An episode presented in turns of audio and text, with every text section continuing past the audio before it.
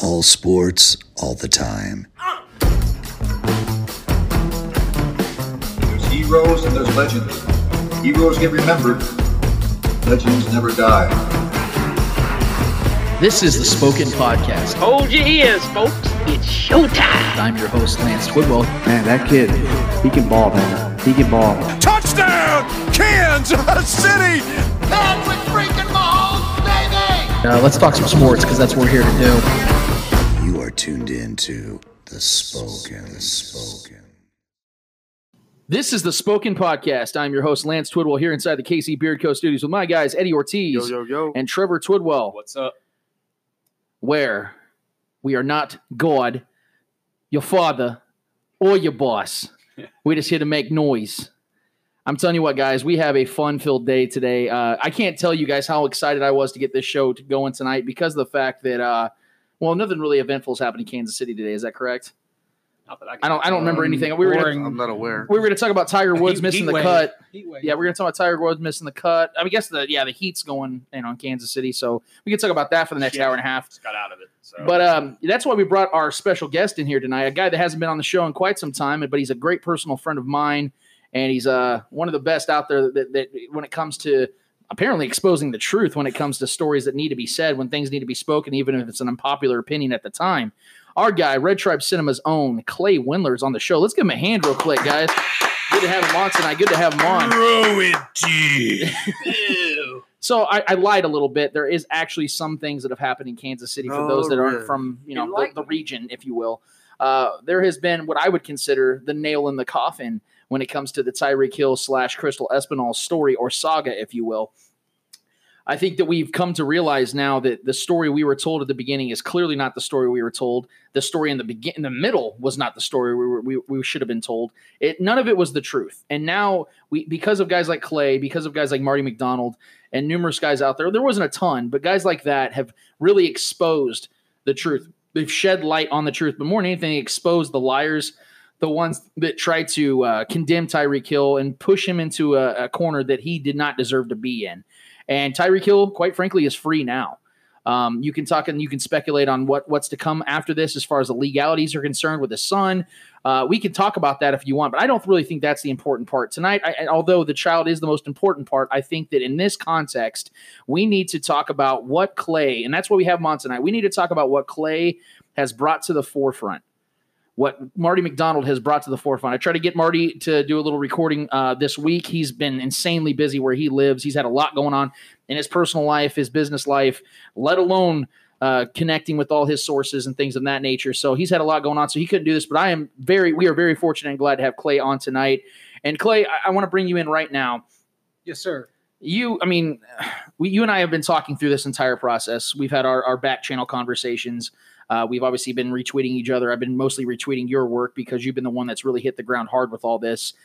Uh, give us a, a little perspective of how all this started to really take shape for you because I'm, ass- I'm assuming from our conversations in the past when this all came out it shocked you and, and you didn't want to believe it to be true. But as you started to find out information about what is really going on not what we were being edited to believe if you will um, how did all this start to play for you and what really motivated you to get to the bottom of it and how did how did you get to the bottom of it basically Well, quite simply, I was misled like everybody else from the very beginning. As soon as the audio came out, it just it sucked. I mean, it just it looked terrible, and and I believed that the Chiefs would probably dump Tyreek Hill. When I heard that audio, uh, I didn't I didn't fly off the handle like everybody else did, and just just lose my shit on Twitter over it. But but it it seemed like it was the beginning of the end. Seemed like this was his past coming up again. And but you know, I kind of waited. Uh, I I wanted to hear what Tyreek Hill had to say about everything, and then his letter came out, and I read the letter, and I read the forensically verified text messages, and as soon as I read that, something the alarm bells just went off in my head and said something something is not right here. Something is not as it appears to be. This isn't as open and shut as Tyreek Hill beats his kid and is a is a serial abuser and is just a horrible person, especially because he had never done anything since he's been in the league. Right. So it seemed out of character. Or at least until she didn't come into back into the picture. Right. Right. Right. So so that came out.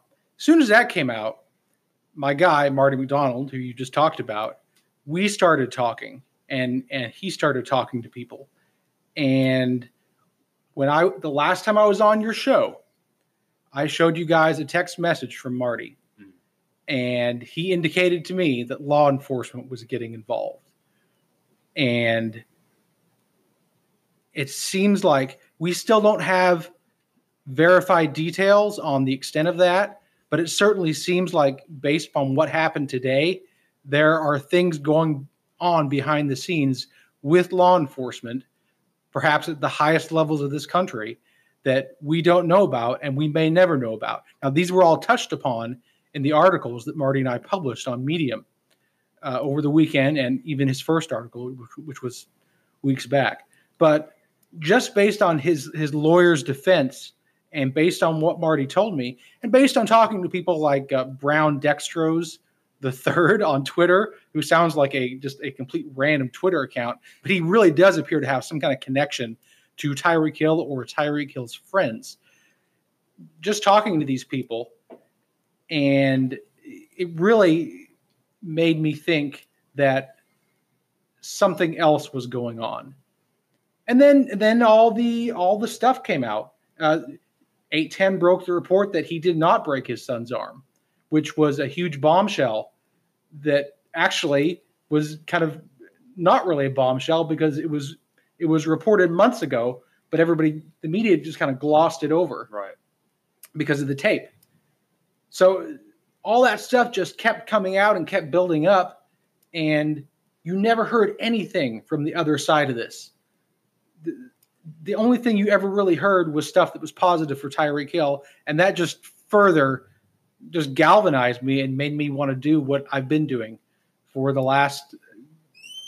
It's been almost three months now. Well, and see, I think people are going to automatically assume because of the fact you're a Chiefs fan and you're a guy that has been uh, an avid um, representation of Chiefs Kingdom, if you will, uh, they're going to automatically assume your position. Oh, well, he's trying to prove Tyreek's innocence because he's a great football player who happens to play for the Chiefs. Of course, this guy, Clay Windler and Marty McDonald, Chiefs fans, are going to try to create that narrative because the opposite narrative has been created. And here we are having this clash. But see, if you're actually looking at the the actual facts of it all, being a fan has nothing to do with what's being said and what's being reported from the the undercurrent, if you will. You guys, the guys that aren't getting the praise and the glory according to national media. Like we talked earlier today, you broke that story. I know you put rumor in front of your tweet. The fact is, you still posted that Mhm. at 8:40 that morning, Mhm. this morning, Mhm. nine o'clock. Terez Paylor and Ian That's Rapoport right. said the exact same things you did. I think I probably made him lit a fire under their ass, made him tweet it half an hour earlier. I right think. that's and that's what that's what i think is happening is that people are now starting to see it doesn't matter where the source is coming from or where the sources are coming from where the information is coming from. It the fact is those are facts. Those are what's actually true. And i remember you you telling me uh, weeks ago this is what you believe was going to happen that there was going to be no suspension. That's what motivated me in the previous shows. Trevor i want you to i want you to chime in on this. This is why I said a couple weeks ago on our show that I fully believe that Tyreek Hill was not going to get a suspension because of the facts. If there were if there was this this middle ground where we felt like, man, he's on shaky ground, there might not, there might not be enough for him to be able to shake a suspension. I would have felt that way and said, you know what, he's just going to have to serve it, and the Chiefs are just going to have to do what they can and survive without him. But now we are sitting here looking at it, and that is actually what the NFL was saying too. There's nothing that we can actually pin on him, and that's that's for me. That's kudos to the league because they have not been the type of league that's been consistent when it comes to disciplinary action. They've not been what I would say accurate with a lot of their disciplinary, disciplinary actions. We don't know really where they stand on all the things. It can be very inconsistent per case. But this one, I think, set a precedent in the league. And Trevor, I want you to chime in on this. What's your thoughts on I that? was just gonna say, I mean, it, to me, what speaks volumes and is the fact, and what like you like we both you both have already talked about. There's probably a lot more that we don't know yet that will probably come out later on, um, especially from her camp. Um, when certain investigations are done, if there is investigations being ta taking place right now, um, it speaks volumes to me that the NFL made it clear today that they reached out to her camp and her personally and tried to get information from her if she wanted to defend herself or her side, and they got nothing from her. So that's that's for me. I mean, that's, I mean that's what speaks volumes Yep. to me the most. Like, why would you not defend yourself when you're totally getting thrown under the bus? When you're the one setting the setup. right, you, you were know, the you're- one that you were the one that went out of your way to record a security blanket for yourself whenever the shit hits the fan, and it's backfired on you, and you're embarrassed. I know she just had two children. I know she just had gave birth to the twins, I believe, right? No. So I know she's dealing with all that, being a mom and stuff. So I get that part too. But you, anyone that feels that their their conscience is clear, and they want to defend themselves, and they're and you know and they're in the right.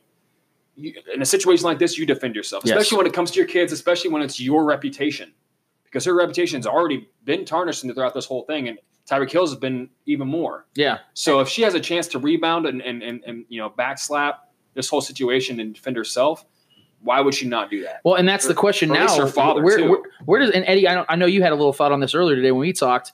You know what happens now with Crystal because. And, and, and I don't want to be insensitive to because, like you said, she just gave birth. I can't imagine how traumatic that can be for somebody to give birth to children. I don't know what that's like. We're never going to know what that's like as guys. But she, to me, I think she's put herself in a in a very strong legal case for her to be.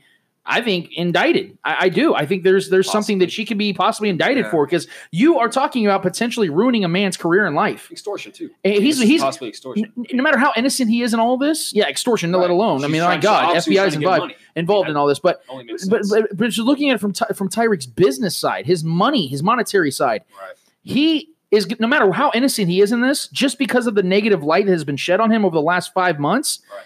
He is automatically going to lose endorsement money that he could potentially have had if he has back to back All Pro years. You talk about NFL players; it does not matter where you play. If you are great at what you do, you're going to get recognized nationally. So going back to like I said, Eddie, I want you get I want to get your thoughts on this because you talked a little bit earlier about this about how you feel that there is potential for her to have some legal problems and ramifications with it. Do you all right, let me ask like this. Do you believe that there's enough for her to have to suffer this kind of con- if you if it's your opinion or your stance, if you were the judge, do you think that there would be some sort of indictment for her because of the potential that she could have ruined for his life and his career? Yeah, uh, I mean, as to as to what I know, what I've read, she's I think she's still under investigation by uh, the child services and uh, law enforcement, if I'm not mistaken. Uh, I mean, that on its own, it, it- it's really big. If, if Tyreek's already cleared, we've heard that he's not under any kind of investigation. That speaks volumes, man. And and I guess with her being under this kind of investigation, it only makes her look even worse than what she already has been looking. You know, and, and it, there it's very possible that she can get indicted. And Mhm. I mean, I, I think that would be something that that we we would have to come up and talk about later on because we honestly don't Yeah. know what's happening. But yes, Right. I, I do honestly see uh, an indictment coming up. per- I'm, I'm guessing soon. Well, because it's no different to me. It's no different. And Clay, I want to get your thoughts on this. Mhm. To me, it's no different than, and and maybe it is a slight slight difference, but I mean, I feel like it's in the same vein as someone who does claim for someone to physically assault them or to uh, any any type of any type of uh, incriminating action towards somebody, and they get and that person they're claiming did it gets in trouble with the law or potentially gets in trouble with the law, and that person comes to find out they lied about it.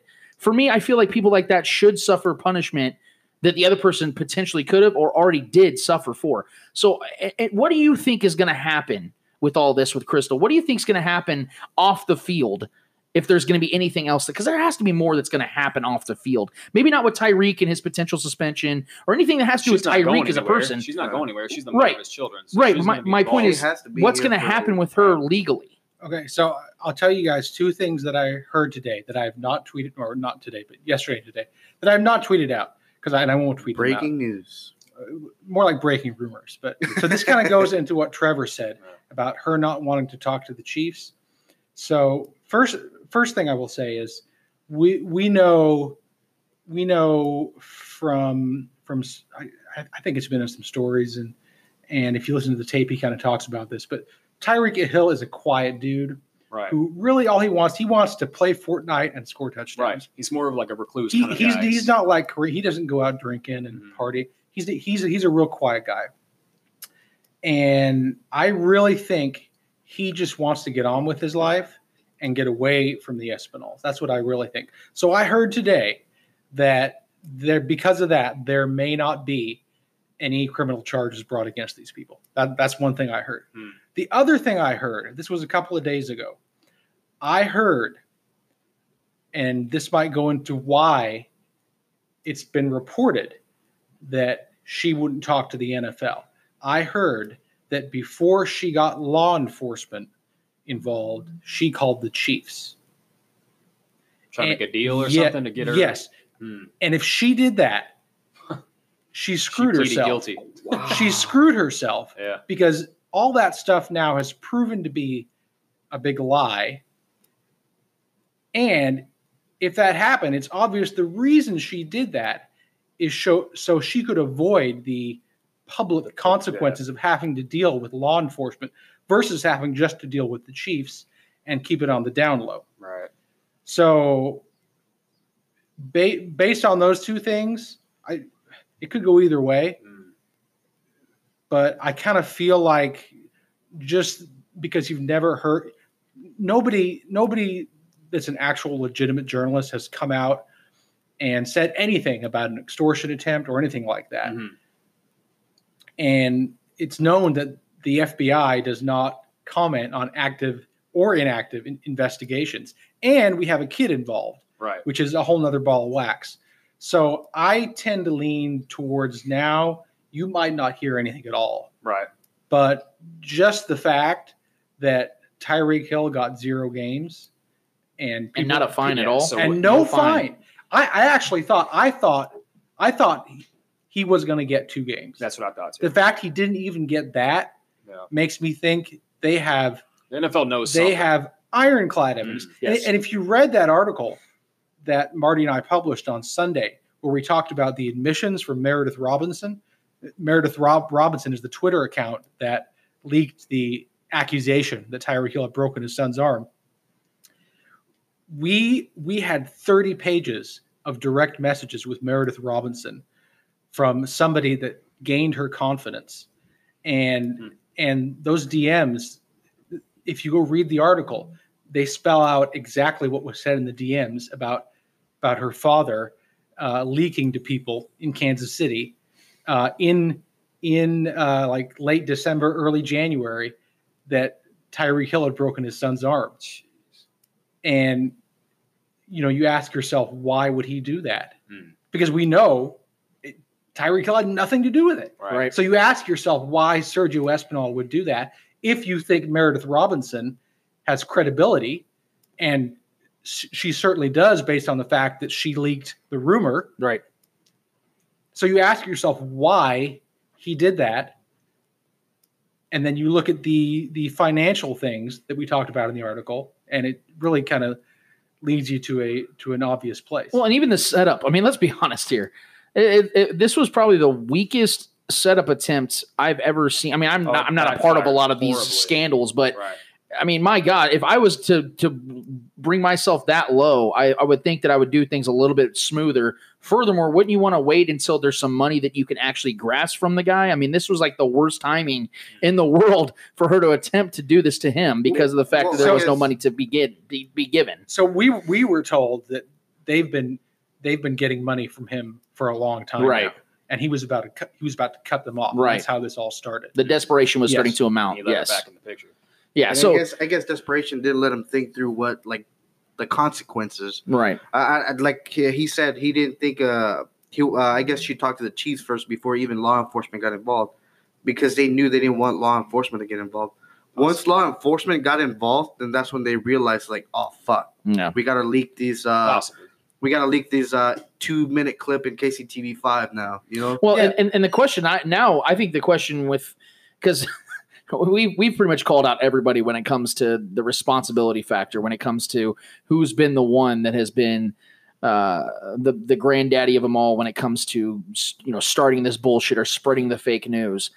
Clay, in your eyes, and it can it can be multiple people, but I, I want you to and I'm putting you on the spot a little bit, but I don't think you really have a problem with this. I want you to name names as far as who you think it is that has caused the biggest stir in all of this, who's been the most irresponsible in all of this, who we need to blame the most, because I think that matters. I think that definitely matters because from what I've even heard, uh, and I'm not trying to give you a name to to alley oop with, but uh, KCTV5, there's word that the Chiefs might not actually work out an actual uh, conversation with them going further with TV rights because of things like this. yeah. So, I, I mean, I want to know, Clay, in your eyes, um, what who do you think is the most responsible for the for the the downfall of all this? Because it's it's made Kansas City media look awful, terribly awful. Maybe not to the nation, but to the people that live in this city, it's looked very bad to the point that we've had to defend our own against them. So I want to get your thoughts on that, Clay. Who is it? So you, I'm just going to turn this into a monologue because that's really what I There we go. intended to do coming here tonight. So I, you know, I'm just going to start off with uh, Connie Joe, who some of you may follow on Twitter. She is a survivor of domestic violence, and uh, she she tweeted a, a picture tonight. It's a Malcolm X quote. The quote is: "The media is the most powerful entity on earth. They have the power to make the innocent guilty, and to make the guilty innocent." And that's power because they control the minds of the masses. That's deep. That's, that's very deep and it's absolutely true. So, the, I- think really at the core of it, why I've done what I've done the last three months is because this is really all about abuse of power. Uh, there's no question in my mind that these people that have these platforms have certainly they have a responsibility and and they have power absolutely you have power and they've abused that power uh, i think kctv5 that's your initial abuse of power when you don't release the full audio tape.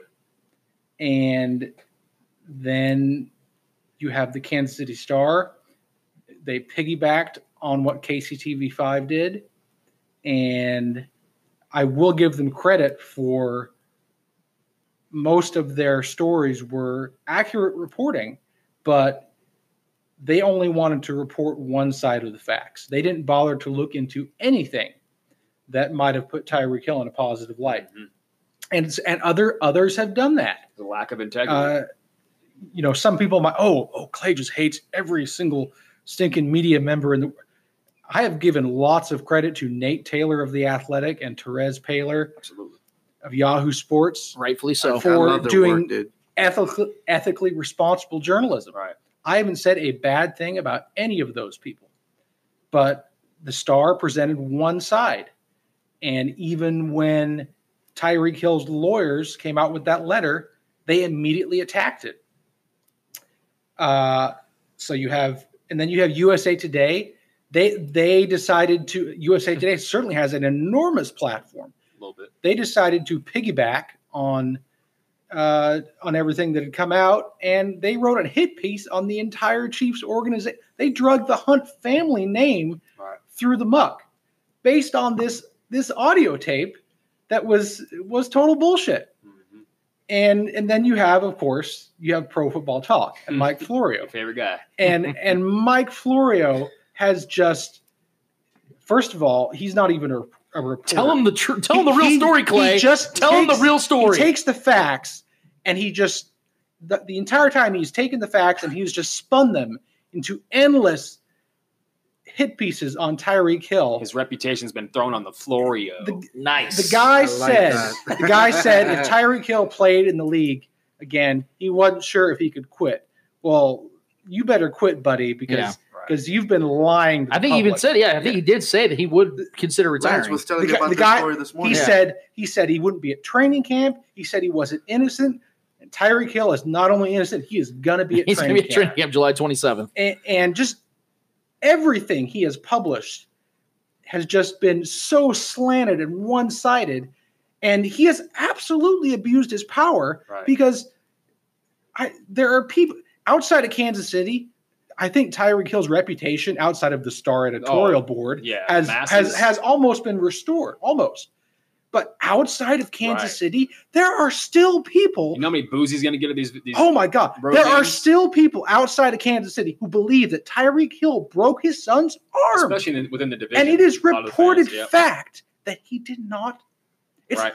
The doctor been report said It it was an wasn't on the- accidental Yes. it was It an wasn't on initial report. And, and not only that, uh, you know, today uh, Nate Taylor uh, reported they have multiple text messages th- with not just one, Right.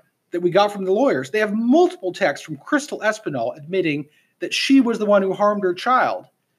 You won't see any of that on Right. Pro Football Talk. Nope. Literally So- everything. Yes. Everything is in Tyreek So- Hill right now. Yeah. Right now. So- everything.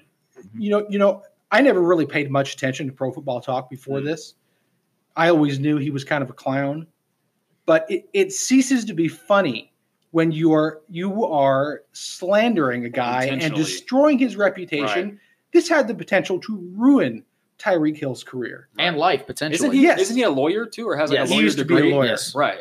You would think he'd be smarter. and that. and the thing is the thing is in 2014 and there are a lot of questions now being brought up about 2014 right. Oh yeah.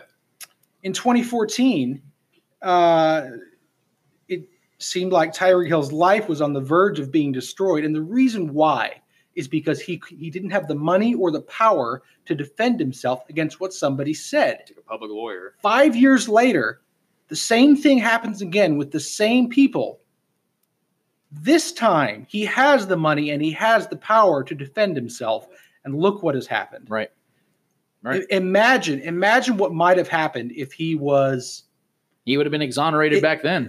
Imagine if he was some guy who played in the Arena League, Mhm. Somebody who didn't have didn't have a Rosenhaus lawyer, and so that and so pe- people say, "Oh, you're a Chiefs fan. You're biased." Okay, the level of passion that comes out of me that is that has come out of me while I've been doing this, Mhm. you saw that same level of passion seven years ago when the Save Our Chiefs movement happened. That movement had nothing to do with a particular player or wanting to, well, wanting to see the Chiefs. Okay. The Save Our Chiefs movement happened because the things that Scott Pioli was doing were wrong. He was treating people whose names we didn't even know that worked at worked in the offices at Arrowhead. He was treating them like crap. Okay, and that's why that happened because the things that were happening were wrong. Right. The things that have gone on here are even more wrong. Yeah. And certain people were fired. They weren't Say the fired. They weren't. Say the name. Kietzman was fired. Right. He wasn't fired for one comment. He was fired for the reputation he had built, and Then the comment. and yes, and all that was backed up Yeah, he by reached saying his- saying the limit. same crap about Tyreek Hill for months. Yep. Other people have done the same thing. They haven't made the same kind of comment he made, but they have larger platforms and they have unquestionably done greater damage. Mhm. And there needs to be accountability. There needs to be accountability. Well said, man. Well said. I think that uh I, I mean th- this is coming from the the mouth of the source, guys. I mean, like I said, Clay has been doing nonstop work. I mean, I'm getting messages from him at all hours of the night, all hours of the morning, all hours of the day. You know, giving me information, preparing me for what's to come. And I'm telling you guys, it, I- I'm not saying this just because he's my friend or we're fellow Chiefs fans, anything like that, or the fact that we're you know Section 110, you know, season guys, but season ticket guys. But um, Section. but besides that, you know, um, it's also because of the fact this guy works his ass off to give people the the information that's needed. Because although there are, I think you know, t- guys six ten and, and these other guys they do fine. I, I have no problem with what they do, but they're also bound by restriction. They're they have things that they got to go through legally. Us us us nobodies, we can do whatever the hell we want and say whatever the hell we want. And Clay can give the unfiltered truth. Marty can give the unfiltered truth, and we are lucky enough to have them on our shows to give you that unfiltered truth on our radio waves if you uh, want to go that route. So I want to thank you, Clay, for giving us that insight, man. I really do because it's like I said, uh, there'll be a lot of Chiefs out there with an unpopular opinion, um, and we're going to come back uh, in a second to talk more about this and also about um, what this changes for the Chiefs season coming up. Because I think we all kind of knew that, that, that Tyreek was going to play eventually. But now that we know we're going to have him for all 16 games, barring any injury, that changes things. So let's talk a little bit about expectations coming into the season. I'm not asking for predictions. I'm just saying let's talk about ex- expectations for the Chiefs team when we get back. So we'll get to that after this. Midcoast Modern is a Kansas City focus on modern, handmade, and small brands. A resource for design centric home goods, apparel, jewelry, artwork, and limited edition gifts. We support makers, artists from the Midcoast and bring in goods from makers, artists around the U.S. to offer a unique selection. Casey Hardgoods is the brainchild of local Kansas City degenerate Scott Reinerson. Born from a passion of old materials and custom designs, specializing in reclaimed wood burned art and signs, and upcycled leather wallets and accessories. Follow Casey Hardgoods on Facebook, Instagram, and Twitter. Back at it again on the Spoken Podcast. I'm your host, Lance Twidwell, for segment number two with my guys, Eddie Ortiz Yo, yo, yo. and Trevor Twidwell, and our special guest, Clay Windler. Throw it deep, son. is that your Shane Williams? Is that your, is that your Shaggy Shane? I hope so. all sports, all the time. I, we got to get Shane back on the show. I miss that guy, dude. I miss him. Him and uh, him and Tracy are having a night to themselves. I love you guys. Uh, love to get love to get Shane back on the show. That's, That's the, the, the greatest Arrowhead love story ever. yeah, the greatest. Uh, if you aren't following Shaggy Shane by now, you need to get on YouTube and Facebook. Follow our guy. He's the the. I mean, it goes without saying, he's the greatest Chiefs fan I know in the world. Uh, this guy's I've been a season ticket holder, season ticket holder. I think from '91 to 2011. I think it was. He was a, uh, a season ticket holder. That's a long time. He Yeah, literally, literally met his wife at Arrowhead because Yeah. she was sitting behind him. and she's the sweetest lady of all time, Tracy Williams. so I, cute, it makes me sick. it- I barfed a few times thinking about it, but thank it. Uh, yeah, you, you got to follow Shane. Please do that because this guy, he's like he's all passion, he's all zeal, and he he breaks things down. Man, he's got a memory. I can't even believe. I mean, he remembers like He's like See, the, he's like the, he's like the. LeBron of Chiefs fans. Yeah, like Yeah, three like- seasons ago, he's like, yeah, week seven against the Seahawks. It was third and two on the 32 yard line. They go to a sweep. I'm like, dude, stop. remember this time It's like Sean McVay, man. I just drives me nuts. But yeah, like when you see him in person and he breaks it down like that, you're like, how? I think I think he's more like the Moses of Chiefs fans. the, the beard helps for sure. Man, the But uh, I want to bring something up because I, I we had posted on our spoken uh, uh, Twitter account, uh, the spoken PC. Uh, definitely follow us on there. Uh, as soon as the news came out, uh, we were told a little bit earlier, obviously, but when the news did officially break, we posted um, the Chiefs Ty- Chiefs wide receiver Tyreek Hill will not be suspended by the NFL. Do you agree with this ruling? Um, I kind of left. We kind of just left it alone after that. I look back. We had over 325 votes. It's at 328 now. Uh, 98% said they agreed. So Oh, I'm assuming flipped the on- other. flipped on its head in the community. I, I'm assuming. I'm assuming that the two percent were probably people that aren't Chiefs fans that happen to see our tweet. I'm going to go with that because I've yet to talk to a Chiefs fan today that's disagreed with the ruling. Uh, you might have your people out there that are sensitive to the topic because they still have um, their position on on what happened to the child, which I totally understand and I totally get because it's never okay That's for a child to be harmed. though, so I think that's safe. where I think that's where the two percent people might have came from. Right. Uh, may, maybe they're thinking about the child, like just specifically the child. Right. So, and and that, and but the point the point I'm wanting to bring with all that though is the fact that I I, I love the unity that we have in, in, our, in our if you want to call it the Chiefs kingdom uh, because I, this is one of the first times in my life that I felt like the Chiefs fans are so unified and Clay I think you can agree to this because let's be honest here Clay was one of the guys that, that was that was leading the bandwagon against Matt Cassel right. Alex Smith that's I'm actually how that's actually how Clay and I had I, met. I, I have committed some Alex Smith war crimes. the Great Depression of Chiefs. And- it was bad. It was the And, you know, I- purgatory. I, I said this on the Arrowhead Guys podcast this week. Definitely follow I- them too. They're, I- those are great I- dudes. I realized I committed some war crimes during the Alex Smith era, but I really feel like I gave you Kevin Kietzman's head on a platter. so maybe we can be friends again. Maybe we can reconcile our Bon differences. appetit. Maybe. You know, you've had some war crimes, but the, see, I feel like those war crimes were valid because you you woke up a lot of Chiefs fans that didn't realize what they were seeing. They didn't really see the truth. And guys like you, although you got slandered and, and crucified often, you did lead the way for people to expect more and demand more. I still got ratioed and I had to delete the tweet. So well, I mean, once the sorry. I- threats I- start to happen, I kind of get why you have to start deleting I stuff. gotta say but- I'm sorry. So. Yeah. Well, the point is, is that um, I feel like Chiefs Kingdom is finally unified, at least as much as I've ever seen it before, and definitely winning helps that. And I would say having Patrick Mahomes absolutely helps that. But um, there, there are a lot of expectations now with the Chiefs, and and when it comes to their their fan base, and I think that. We're finally at a place where we are starting to expect this team to be a Super Bowl or bust type of team, realistically. Obviously, you're going to have your homers that are expecting that, but they know deep down this team wasn't really built to win championships. We are now in a place, and we've been talking about this all off season, where we know this team is actually Super Bowl worthy. Well, we felt I felt like that before we even got Tyreek Hill back. Right. now, now we have him back. The whole league's like in oh shit mode. And that's why I wanted to bring this up to you. This is why I wanted to bring it to the table here. Now that we know that Tyreek Hill is going to be intact and in training camp July 27th, full participant, week one starter, barring any type of injury. Now that we know that we're going to get him for all 16, Mm. what is your guys' expectation for this team? I'm not asking for predictions. I'm not asking you for a record. I'm not asking you for even if you think they're going to be the Super Bowl team. I know that sounds like it does make sense, but I'm what I'm what I'm asking you is: Are you expecting this team to take it to the next level as a team, not just like record wise or like going further into the playoffs? But are you expecting to see a better version of the Chiefs thoroughly? I'm talking from top to bottom. Are you expecting more of the same? Are you expecting a, a, a, digression of sorts? I want to get your thoughts on this. I'm going to start with Trevor, and we're going to go around this whole thing. Trevor, what's your thoughts, man? the sky's the limit for this team right now. I another full season under the belt of Patrick Mahomes. He's been doing nothing but the right things in order getting his body right and prepped. He wants to get his, his body fat into single digits. Tyreek Hill is supposedly in the best shape of his life, which is a scary thought.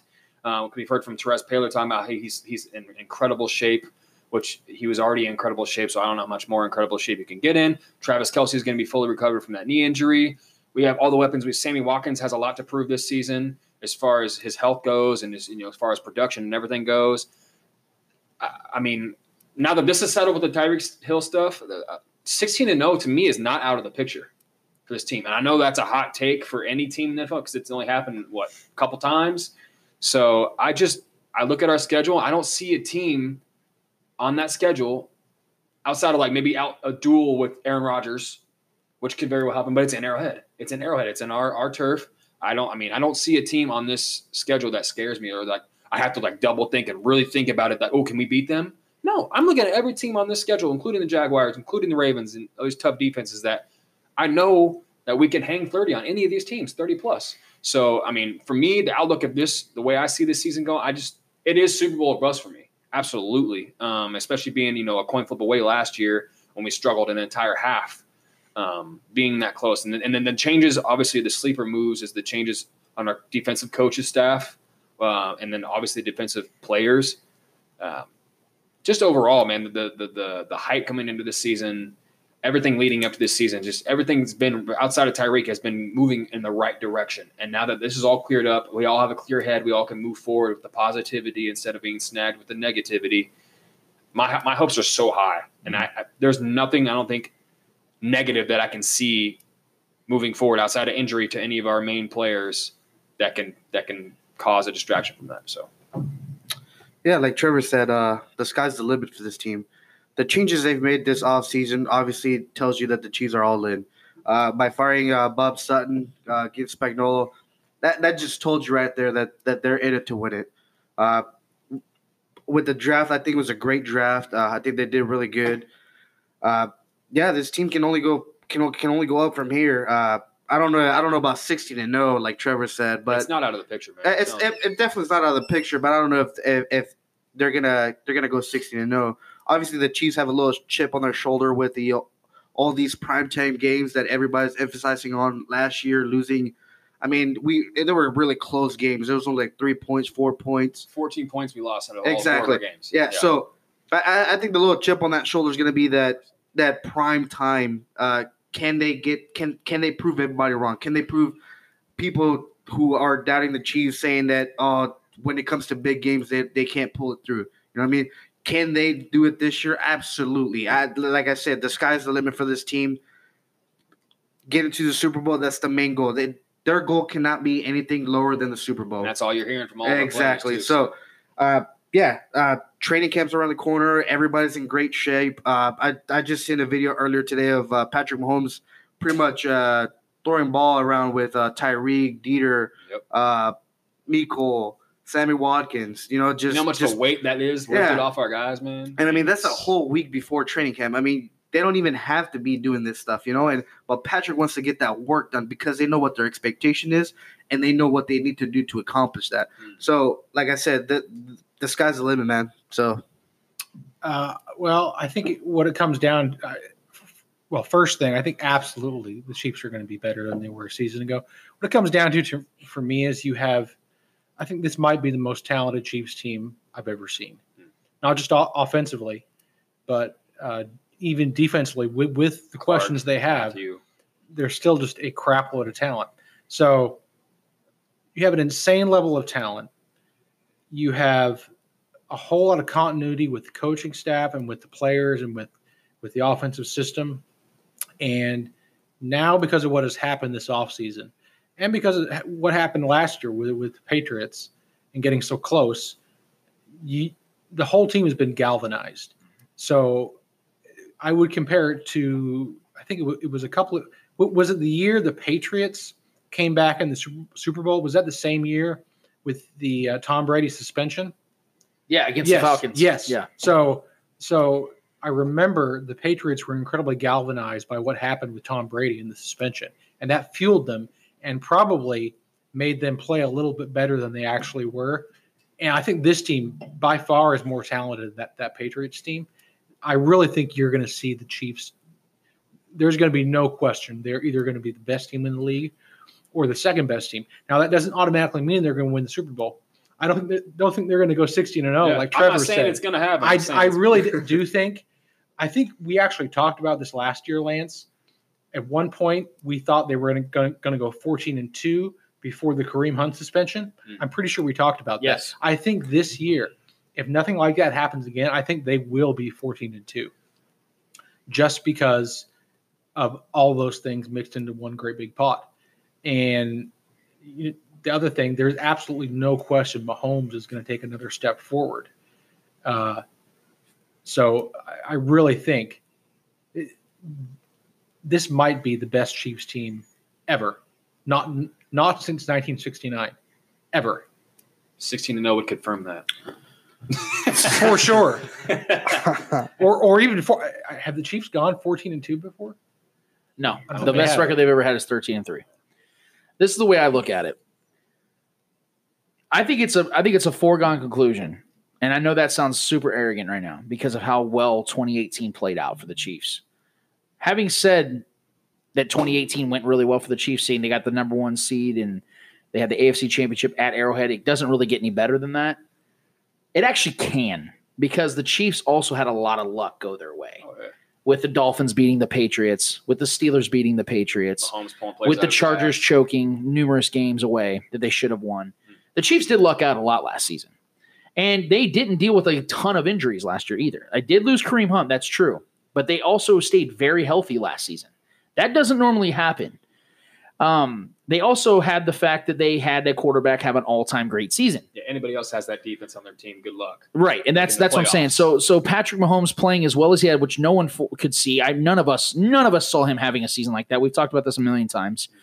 Despite having the 31st ranked defense, one of the worst defenses we've ever seen, they still finished with the number one seed. A lot had to go right for the Chiefs to get to where they were, and unfortunately and ironically, everything went wrong for them in the AFC Championship to get them to, to basically stay home while the Patriots advance and play the, the Rams in the Super Bowl. 2019 is going to be a lot different and I'm not predi- I'm not predicting anything yet as officially as far as win win loss records where the Chiefs are going to end up at the end of the season. I don't do that until after preseason's over. That has been my rule for years, and I'm to stick with it. But what I will say in this instant right instance right now, hopefully we will revisit this in the next couple of months or the next month or so, is that I think, and I and I actually agree, agree with Clay completely. He did steal my thunder a little bit right there. I do believe this is going to be the greatest Chiefs team we're ever going to see at least to this point, Be- based on the fact that there are a lot of there's a lot of moves they've made this offseason that are very underrated. I don't think that people really understand how good Juan Thornhill is going to be. Yep. I don't think uh, people understand how much better the front seven for the defense is going to be, even though the front seven of the defense wasn't really the problem last season. I don't think that people understand that the cornerback position is actually going to be better this year. I don't think people are understanding that, com- comprehending that completely. And I definitely know that people don't understand how great it is to not have Bob Sutton here anymore. People do not get how much of a plague this guy was on our not only just the defense in its entirety, but just the morale of the team. Literally everybody on the team was sick of this guy. Yeah. New It- voice. If it wasn't for Andy Reid's loyalty, blind loyalty to this man, sure. he would have been fired years ago. Probably after that Colts playoff loss. Yeah. Probably should have been after that. And and if we could go back in time, I really wish they would have. There are so many things this team has done to make them so much better than 2018's Chiefs. Even though that team was the number one seed, this team is so much better. Now that we know that Tyreek Hill is going to play week one, knowing that he understands that he's going to have to improve himself again because more than likely he's not going to get a contract extension this offseason. He should, but he's probably not. And quite frankly, if I'm him, I might bet on myself. I might say, you know what? I'm going to give you guys another all pro season because I got a chip on my damn shoulder. I got a couple chips on my damn shoulder. And I'm focused on football. I'm in the best shape of my life. And he actually really is, unlike other guys that say that every offseason. He is actually going to have another all pro season. He's going to bet on himself. That's my prediction. I will give you. Okay, I lied. I'm going to give you a prediction. I think I think Tyreek Hill is going to bet on himself because he wants the big bucks. He deserves the big bucks because he's innocent of all charges think that try to come against him. endorsements He he lost and like Exactly. he knows that he's worth the money. Right. He's a superstar wide receiver.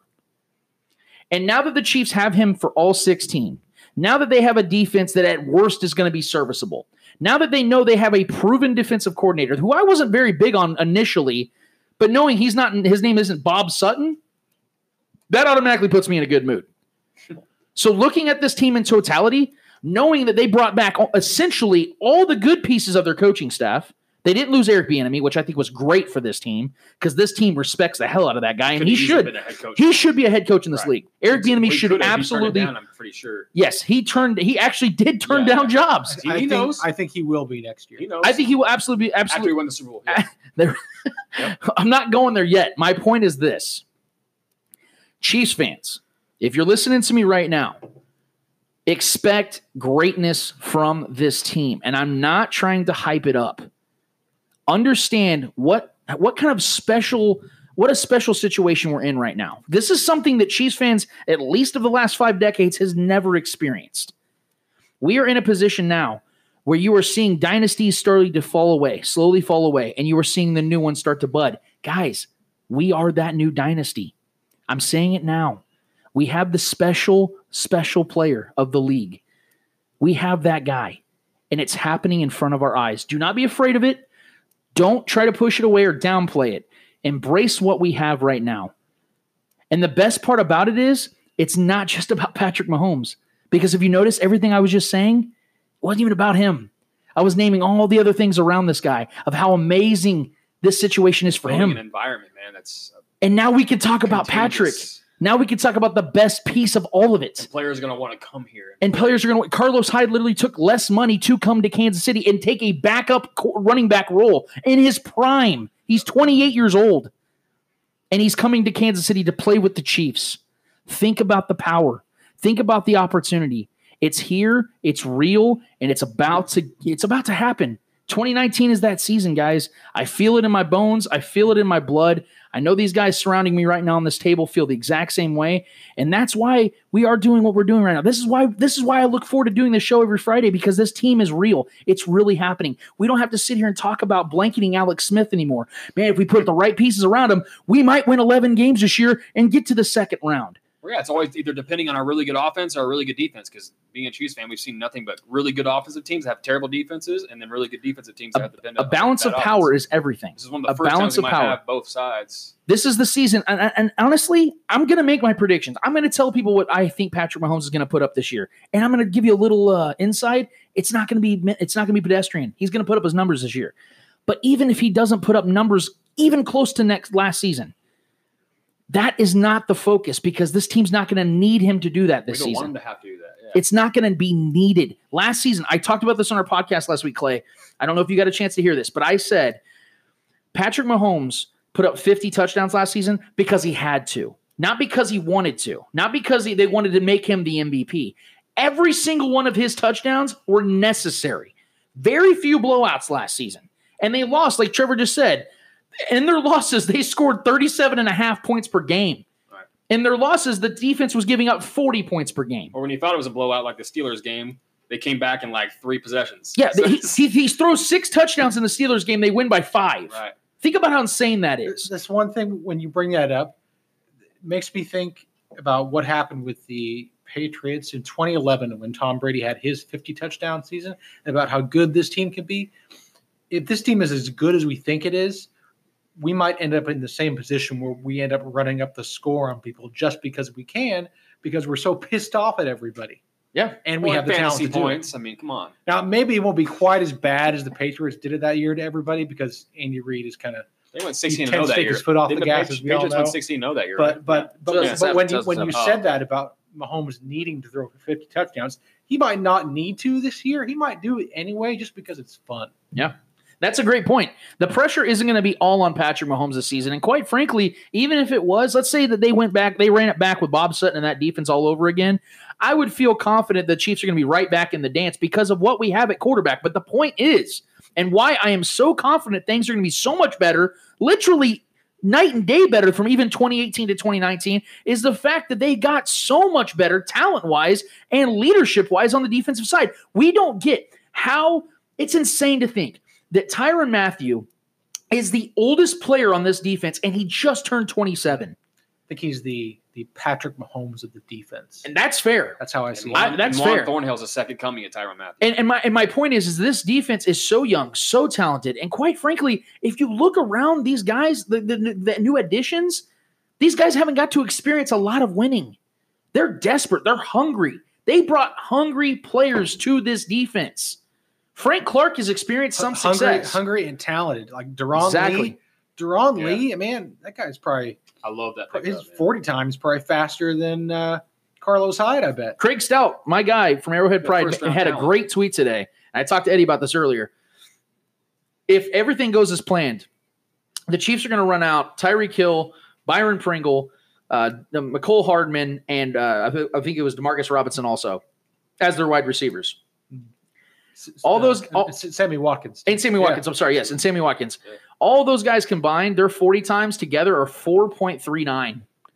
That's the kind of speed that Patrick Mahomes like- is going to be able to work with. Remember when when 439 was like maybe we had one receiver like that and he was like the fifth guy on the depth Oh, and then chart. you got a, He's and then just you got a- fast. and then you got a tight end you can throw bubble screens to and take it to the house 80 some yards. Yeah, a, a tight end and Travis Kelce that's too fast that. for line, linebackers and too big for safeties and corners. Yeah, man. Like all we, day. this is what I'm talking about. This is the look at what Patrick has around him. Finally, last season he had a lot of talent around him on the offensive side. That's why they scored the third most points in NFL history.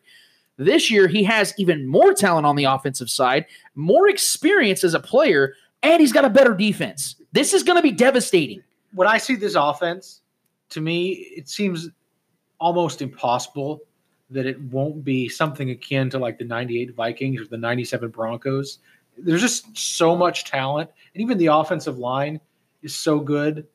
I, I- like they didn't, I mean, they lost Mitch Morse, but I mean, Austin Reiter was fine last year.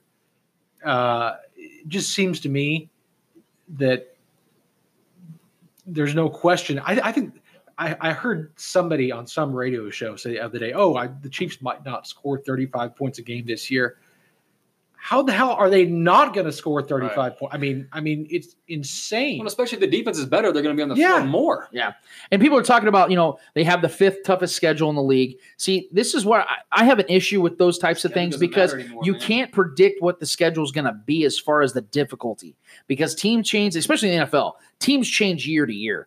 The Panthers could be an 11 win team last year and be a five win team this year. Injuries, uh, chemistry problems, you name it. Things Elite happen in the NFL you can't predict. overshadows any difficulty of any schedule. We've seen that with Peyton Manning. We've seen it with Drew Brees. It does not matter which defense you throw their way. We've seen talent, elite talent QB play overshadow any of that. Now, now I will say that, that, that there is there is a, a caveat, if you will, in this situation with Patrick Mahomes. Only only this, and this is literally it.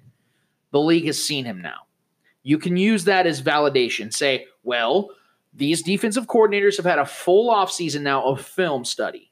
They've seen what he can do. See, but here's the problem with that. The only problem I'm going to give, and I'm playing devil's advocate in my own argument, is that Bill Belichick had an entire season to use in the AFC Championship, and Patrick Mahomes still went out there and dropped 31 mm-hmm. on him. Well, he figured it out for a half. The Yeah, point is, is that Patrick went out there. figured him out. Patrick went out there and played a perfect second half, Well, a Reed- Reed perfect second that half, Yeah.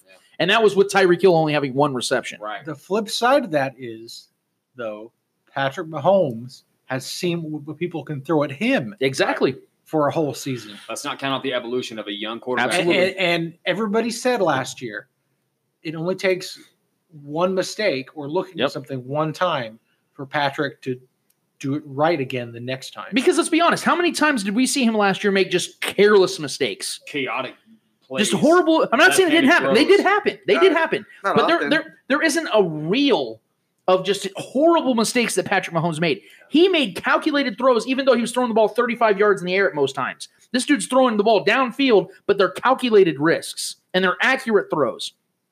That's why the league needs to be worried because the Chiefs not only have the best quarterback in the league on a rookie deal, which is the greatest situation you can be in as, a, as an NFL franchise, but the talent around him. That's what I have to keep emphasizing.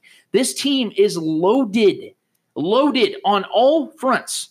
The front seven has the potential to be a top five front in the league. Everybody's bought in. They can actually get better from last season. They led the league in sacks. Think about that for a second. Hmm. They led the league in sacks last year, and this this front seven can actually be better. Oh, yeah. The, the, the, the defensive backs automatically got better with Tyrann Mathieu, let alone Juan Thornhill, because you're not relying on guys that were third string players. Ron Parker, Yeah, That's what I'm saying. mean, Scrap heap it's guys. like running a corpse out there. no offense Sacks to those, they shit. played their doesn't the time. Possession. They- but my point is, you're actually relying on stars now on the defensive side, all the way across the board. Well, we're actually getting safety play. That's what I'm saying. Yeah. You're automatically better at safety, and that's what they needed. That's why I They have wasn't so worried about the cornerback playing. position. They didn't Yeah. get any stars. They got Bashaud Breeland, good player. You know, they, they they're holding on to they're holding on to guys that you know they're uh, Kendall Fuller. These are good players. I wasn't as worried about the cornerback position once they got Tyrann Mathieu and once they drafted Juan Thornhill because they have protection behind them and they have one of the best front sevens in front of them. So if you can take care of those two things, the cornerback position is not as important. I know it's important. It definitely is important. Here's the other thing about the defense. Bob Sutton had been here for what, five years? Five, six years? Five years? Okay. So people knew what Bob Sutton was going to do on defense. These teams are going to have no idea what the Chiefs are going to do. these stunts I and mean, I twists. mean, I mean, it's a brand new scheme. Yeah. Yep. Brand new scheme. Brand. I mean, sure, there are going to be growing pains, but teams are going to have no idea what the Chiefs are going to be throwing at them. And the good thing is the the the first portion of the season, I wouldn't say is exactly murderer's row for the Chiefs. You got Jacksonville, I think you have Oakland, and I think you have the Baltimore Ravens. yeah. That's your home opener. Um, we and I cannot wait till we start doing our prediction stuff. I cannot wait because I have a lot to say. You guys know that, but what I want to do is any, any of our Chiefs fans listening to this, I think you've lis- listened to all of our takes on this, and I and I and I really want to emphasize you need to get ready for this because this is going to be the season that you've been waiting for your entire life. I bought my tickets to the home opener today.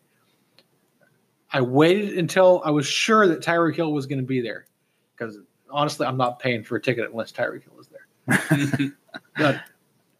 bought my tickets, didn't have a second thought about the absurd amount of money I spent on them. Yeah, it was worth every penny, though. You know it was. Absolutely. You know it Not- was. I would not miss that for for for all the all the fired Kevin Kietzman in world.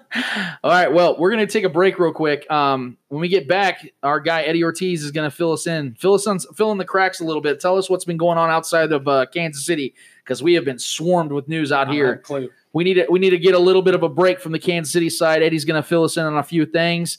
Tell us what uh, what we're missing out there in the world, and then we're going to give out some L's. And Clay Windler's with us, so you know it's going to be good. So we'll get back to that after this. Casey Hemp Company, your most trusted CBD provider in Kansas City, shipping nationwide. Ancient plant for a new age health. Follow them on Facebook and Instagram at Casey Hemp Co. Commandeer is Kansas City's alternative apparel brand. They make unique Kansas City themed clothing and accessories with a countercultural appeal. Find them online at commandeerbrand.com or follow them at Commandeer Brand on Instagram or Facebook. Visit Local Foundry in downtown Lee Summit, Eastern Jackson County's biggest selection of local made and inspired goods. They carry apparel, jewelry, prints, decor, and more. The store is also filled with various vintage finds. Come and see us on Market Street. Back at it again on the Spoken Podcast for segment number three. I'm your host, Lance Twidwell, here with my guys, Eddie Ortiz Yo, yo, yo. and Trevor Twidwell, What's cracking? with our special guest, Red Tribe Cinema's own, Clay Windler. Throw it deep, son. Throw it deep, son. Throw it deep, son. Coming to a theater near you. just, it's just, it's just bass. Hired. Need, need, need to get you to put in some work. I can't, by the way, I can't wait for this season, man. It's gonna be a great time. Um, we're gonna get right to it. Uh, no, no wasted time at all. Eddie Ortiz, we do this every week. He's gonna fill in the cracks for us. Eddie, what have we missed this week? Oh, Fill in the cracks, my man. Uh, just a couple of things. Uh, It, it's been a really slow week for just uh, global sports and in general because it is the summer break. Uh, other than the MLS, I believe every other league is in a summer break. They they're literally in kind of like their spring training. You could say their uh, preseason games are going on right now. So in general, it's it's pretty slow. Uh, obviously, Formula One's not until next week, so I'll be talking about that. um, couple points I want to talk about today. Uh, the little, I guess, the little drama uh, going on in MLS right now is between two players, uh, Ibrahimovic and Carlos Vela. Uh, the soap opera goes uh, that Zlatan Ibrahimovic, he, he just likes to talk. He, he's one of those guys that's just cocky. He thinks he's the the best in the world. Uh, he he's like the best player according to him. So he's pretty cocky.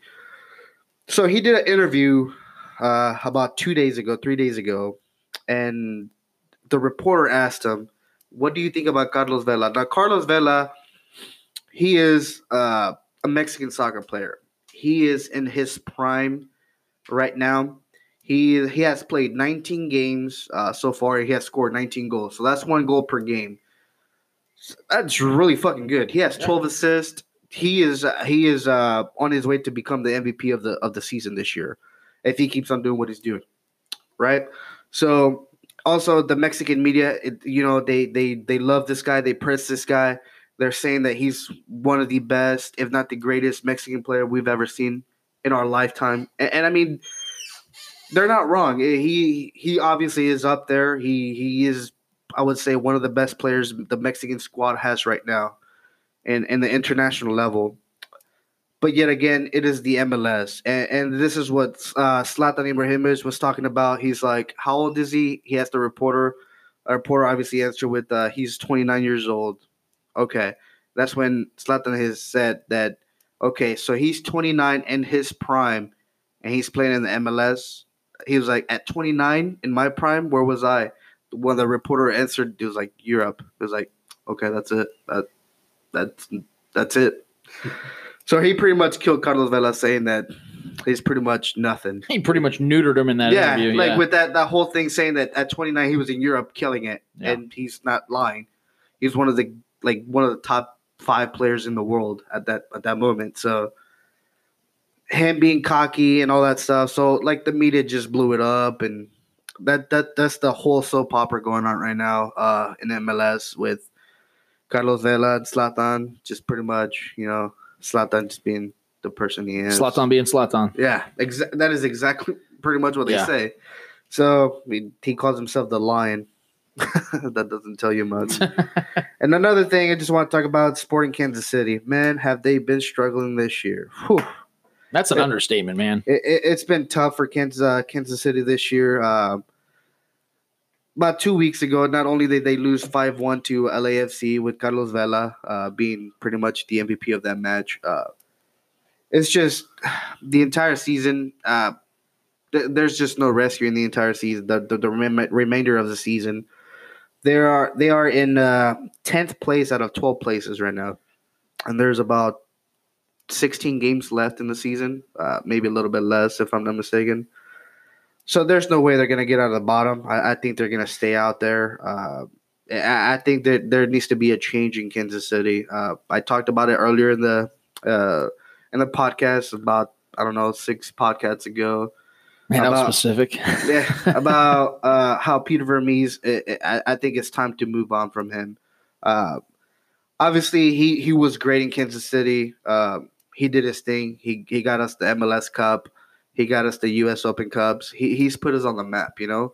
And, and obviously, Kansas City is so grateful to him, so thankful. But I, I think it's it's kind of like the Bob Sutton, you know, kind of like he doesn't want to change his style.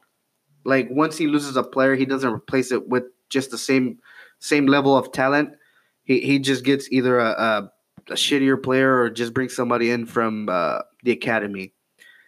So with him not changing his style of game, obviously is showing this season for the first time in about ten years that uh, this style of play is just not it's not cutting it. So obviously, uh, Sporting has to make some changes in the off season if, if they really want to continue and be that team that everybody wishes that they are. They're a good contender team every, uh, year in year out, but this year everything caught up to them. They've lost so many good uh, players that it's just a talent. They haven't been able to replace that talent, and, and I mean, I mean, I love Peter Vermes, but it's time to go, man. It, it's time to make that change. If we don't make that change now, it's just only going to go downhill from now, uh, from here. So that's just a couple things I just wanted to talk about. Uh, there's, like I said, just preseason, nothing big's blowing up right now. I, I talk about Antoine Griezmann's transfer last week.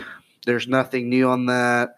The Atletico Madrid has uh, kind of talked to FIFA about it, and and they're they're, t- they're, they're in talks pretty much of uh, them wanting more money than, than what Barcelona actually played for. Uh, Christian Pulisic actually uh, reported with Chelsea this last week. Uh, Chelsea did pay about 65 million uh, for him uh, to Borussia Dortmund uh, in January. And I mean, he's finally he's finally reported with the Blues. He is expected to make his debut here in the next in the next preseason game. Uh, obviously, they're not going to use him much because they don't want him to get hurt. So we'll probably see uh, 10, 15 minutes at the most in in, the, in their no, next upcoming game. So I'll keep you guys posted on that Pulisic. Uh, obviously, he's an American uh, boy from New Jersey, so that's that's why I want to want to talk about that. But yeah, that that is it for me. All right, let's give it up for Eddie Ortiz on filling in the cracks. Even on a slow week, he's got plenty of information for us, so that's why we keep him around. I really appreciate it, man. Uh, so now that we've gotten everything else out of the way, let's get to our favorite time of the week, guys. What is it called again? Hold, this L. It's time to hold I want you to do me a favor and hold this L. Somebody's got to hold that L. The who? The her. I'm talking like caps lock L L L L L L L L Cool J stuff. Hold that out. Good God, man. Hold this gigantic, veiny, Oh my. pulsating L. Man, you are one pathetic loser. You ignorant bastard. Oh, that was oh, great. Oh, hold Sorry. this L. This L brought to you by Casey Beard Co. Since 2014, handcrafting skin and beard care with 100% organic ingredients in Kansas City, giving you everything you need to take care of your beard and skin on a daily basis. Visit them at caseybeardco.com, Facebook, Instagram, and Twitter, Casey Beard Co. All right, guys, let's get right to it. Trevor, who's holding the L this week? Right now, for me, uh, it's not an official L yet. Oh, Prophecy L. I right like it. now, I mean, if the Chargers don't sign Melvin Gordon, I feel like it's a major L. You don't you don't draft someone, especially of that elk, uh, an elite running back, in the first round, and then wait for him to force your hand to pay him when he's due, and he's he's giving you good numbers. He's been a maybe outside of Philip Rivers the biggest part of your offense. Um, you don't, and you're hesitating to to pay him what he's due. And they, it's not like they don't have money; they do have money. Um, like I said, it's not a, a, an L yet because we haven't seen what the like. I know you guys both said he's probably not going to be on the team, which I have said I think he is going to be on the team because I don't think they can afford that drama or that loss heading into the season, having to compete with us, especially now that we have Tyreek back. I think they have to do it because their window's right now too, um, especially with Philip Rivers on his way out. Anyways, I just I think like I, I'm I'm predicting if it's if they don't sign him, it's it's a, it's a future, it's an L in the future because you don't draft someone that high up in the in the draft in the first round and then not pay him when he's when his time is up. Yeah, when your franchise quarterback's 38 years old on Right. the way out, yeah, you can't Right. And then let if, him he, go. if he's gone and you don't pay him, then what are you left with? Right. You know, Keenan Allen. Okay, congratulations. No, he's Keenan- so he's so bent out of shape about his Madden rating Yeah, right now. I, granted, I like Keenan Allen. I love his competitiveness. Um, and he was burning Peters when we had him, so we can't, I can't say too much against him.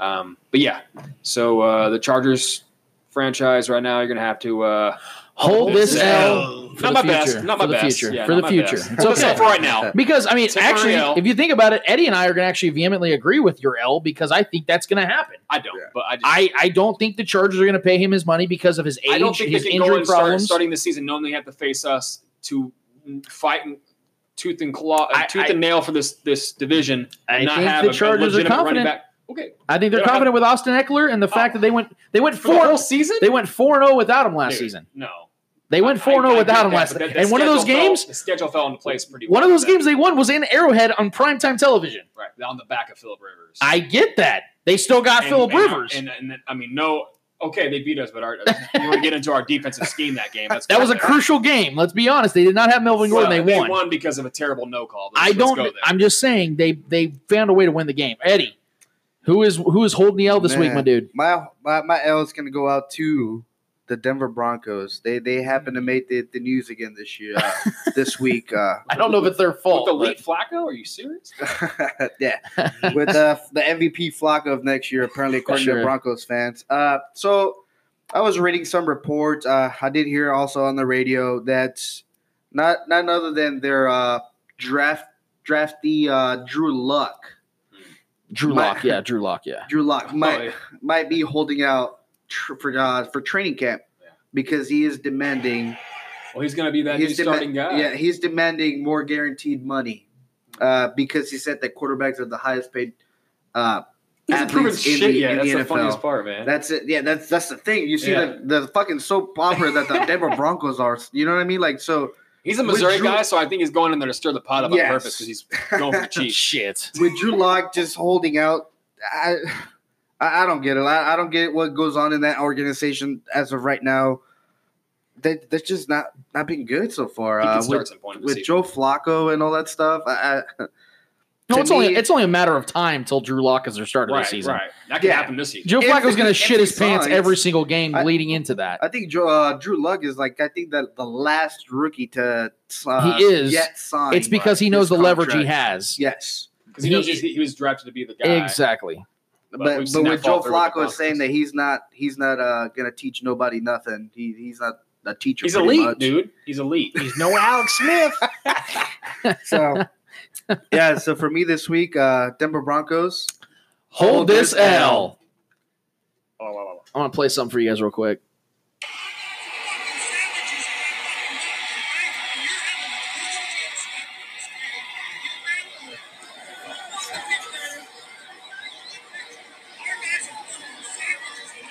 Oh,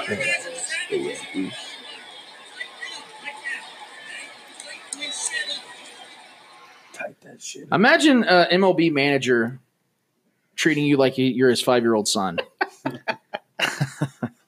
That's Um, baseball. What are you talking That's what um that's what an umpire this week had to suffer. Uh, his name is uh, Brennan Miller. He, you can tell watching the video he's clearly a young umpire. Uh, it looks like he's no older than 35, 36 years old. Very very new to the game. I'm not disrespecting this guy in any way, but clearly he has not yet earned the respect of a lot of MLB managers, especially guys son. like Aaron Boone, who have been in this game for a long time, has been an analyst with ESPN, hit one of the most famous home runs in Yankees history, which is saying something. For Aaron, for Aaron Boone to go out there and tell you how to do your job, I mean, I don't know if it gets any more humiliating than that. Yeah. You're talking about the grand stage. You're you're playing. It's against the Yankees, and if you watch the follow through, like it, it- Aaron Boone was not just being a prick. Hmm. Like there was some terrible Oh, strike knew. calls against and for. Yeah, yeah. So Aaron Boone was basically just letting him know, listen, man, you, you got to get better. And that, and that shit you up. tighten the shit up. My boys are box, my guys are savages in this box. Now, clearly, as an MLB manager, you got to stand up for your guys when you feel like things are getting out of hand, when you feel like your team is is getting frustrated and morale is starting to drop. You got to go out there and get rung up every once in a while. You got to go out there and get thrown out to boost your team to show them that you have their back. That's baseball. That happens.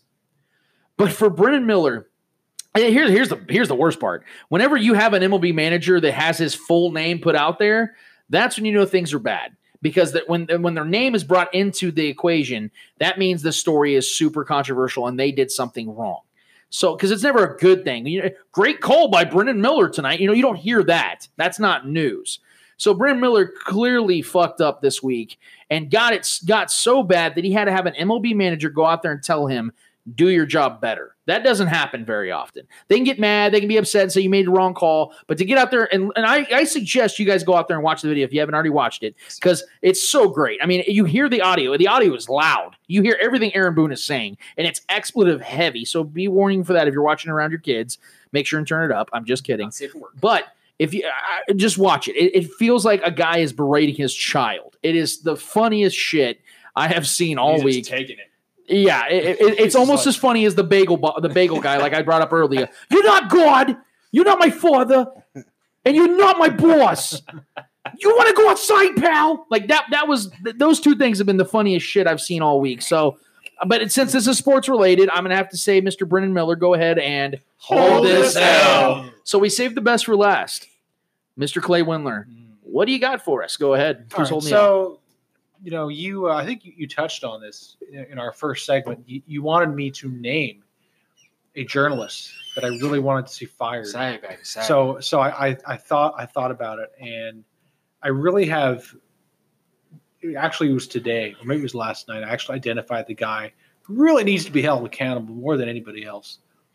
So, this guy, actually, he's not even a journalist, but uh, he he started the Tyreek Hill situation by misreporting the facts. He continued his uh, his poor poor uh, poor practices by refusing to apologize for his mistakes. And just this week, Casey Clark Jr. of KCTV5 was quoted in a Pointer article as saying that Tyreek Hill punches his son in the chest, which we now know hmm. is not true. So he is tripling down on his mistakes by continuing to lie about Tyreek Hill. So Casey Clark Jr. is so horrible that he made all my hair fall oh, out. Oh my God. What the fuck? He joined the club. That's how bad he is. Holy shit. He's What so, just happened? so terrible. He made all my hair fall out. Put it back. Literally. Literally. I'm sitting here and my head is bald. I feel like I'm looking at me. I'm completely bald because of you, Casey Clark Jr. Breaking news: Clay Windler's a skinhead. It's it's Hey, all you your joined the fault. club, baby. You joined the club. It's all your fault. Casey Your head is so Jr.. white. That's whiter than my ass. dude. Never, never be whiter than me. You're so bad, Casey. Dude, you haven't been this bald since birth. Correct. And it's all Casey Clark Jr.'s fault. It looks good, man. So You- Casey Clark Jr. You're gonna have to hold this. Hold L. this L. L. This bold, this bold L. right. We are we are we are a table of bold men. That's right. That is why you wore that hat this entire right. time. That was one of your prices. I- like a I was Say, like, why say is the big reveal. That caught me off guard. I feel like I'm I feel like I'm on the set of Powder. The- Clay, I did not see that coming. I'm gonna be honest. Like No. our, our listening Hey, audience, I- I bring- we had no bring fucking clue the, that was uh, gonna happen. I bring the shock value. That's right. That was good for radio too. Good for radio for all the people. That, Yeah. I'm pretty, I'm pretty sure. I'm pretty call sure Brandon got some pictures on Oh, that. yeah. So, so we're, we're solid. Oh man. Best L. No, ju- Best ju- L just so everybody knows, I don't have I don't have cancer. It's just like it, it's it's 98 degrees. It's 98 degrees outside, and I just I couldn't take it, and I couldn't take Casey Clark Jr.'s Hey, you joined the club, man. So Casey Clark, you made my guy mad. So mad he shaved his shit, bro. Right. Yes. He Wow. shaved his shit off. Clay had a you're like, full head of hair. Clay had a full head of hair, and that shit's gone. Cla- Casey Clark, you suck, man. it's coming back just like Tyreek Hill. Golly. Oh, man. That you weren't lying. That was that was that was shocking as shit. I did not see that coming. So I appreciate you bringing that to the platform tonight for Thanks, sure. I, I- we've only had you on a couple times, but every time we have you on, man, it's an absolute blast because you bring what is real, what people need to know. You always have the great information. And if you're not doing it by now, I don't know what the hell you're doing listening to us and you haven't already followed Red Tribe Cinema. You're in the wrong place if you haven't done that. Go follow Red Tribe Cinema tribe. on on Facebook, on and on YouTube, especially YouTube. That's where all the videos are definitely at. Um, and uh, you follow Clay on uh, Twitter. It's Clay Windler. Literally, just go up there, follow him on Twitter. You'll see all the information he has out there, guys. He constantly is posting great content, great videos. Keeping Chiefs fans interested in the dog days of summer, which is so tough to do because even I find myself getting disinterested at times when I'm just ready for the season to start because once that goes, we're all in. So, Clay, get, get go ahead. ready. Get ready in August for the. There's going to be a 15 minute video chronicling the entire Tyreek Hill Running Man. saga. It's called Tyreek Hill, the Running Man. It's a it's a complete exposure of the media and their lies and just how freaking awesome Tyreek Hill is, and just it's gonna be great. You got definitely stay tuned. August twenty fifth. August twenty fifth. Yes. Um, I feel like this segment should have been brought to you by like Mr. Clean because we are all just we're all We're all- just we're all chrome domes up currently here, man. blind, right? Hey, I still haven't yeah. accepted the fact. Captain okay? Picard. Like we all went outside and took our hats off right now, we'd have the second sun. I mean, that's how powerful this shit is right now, man. That's that's incredible, Clay. Well done, man. I Now have got it we got to get a picture of that for sure. Um, but again, Clay, thank you so much for getting on the show with us tonight, dude. It was an absolute blast. Hell yeah. Got to have you on more uh, for the season. You do get production credits for this because without you, we wouldn't have our intros and outros. You definitely have made things very possible for us. You added so much quality to the show without you even having to be here. So thank you for that, man.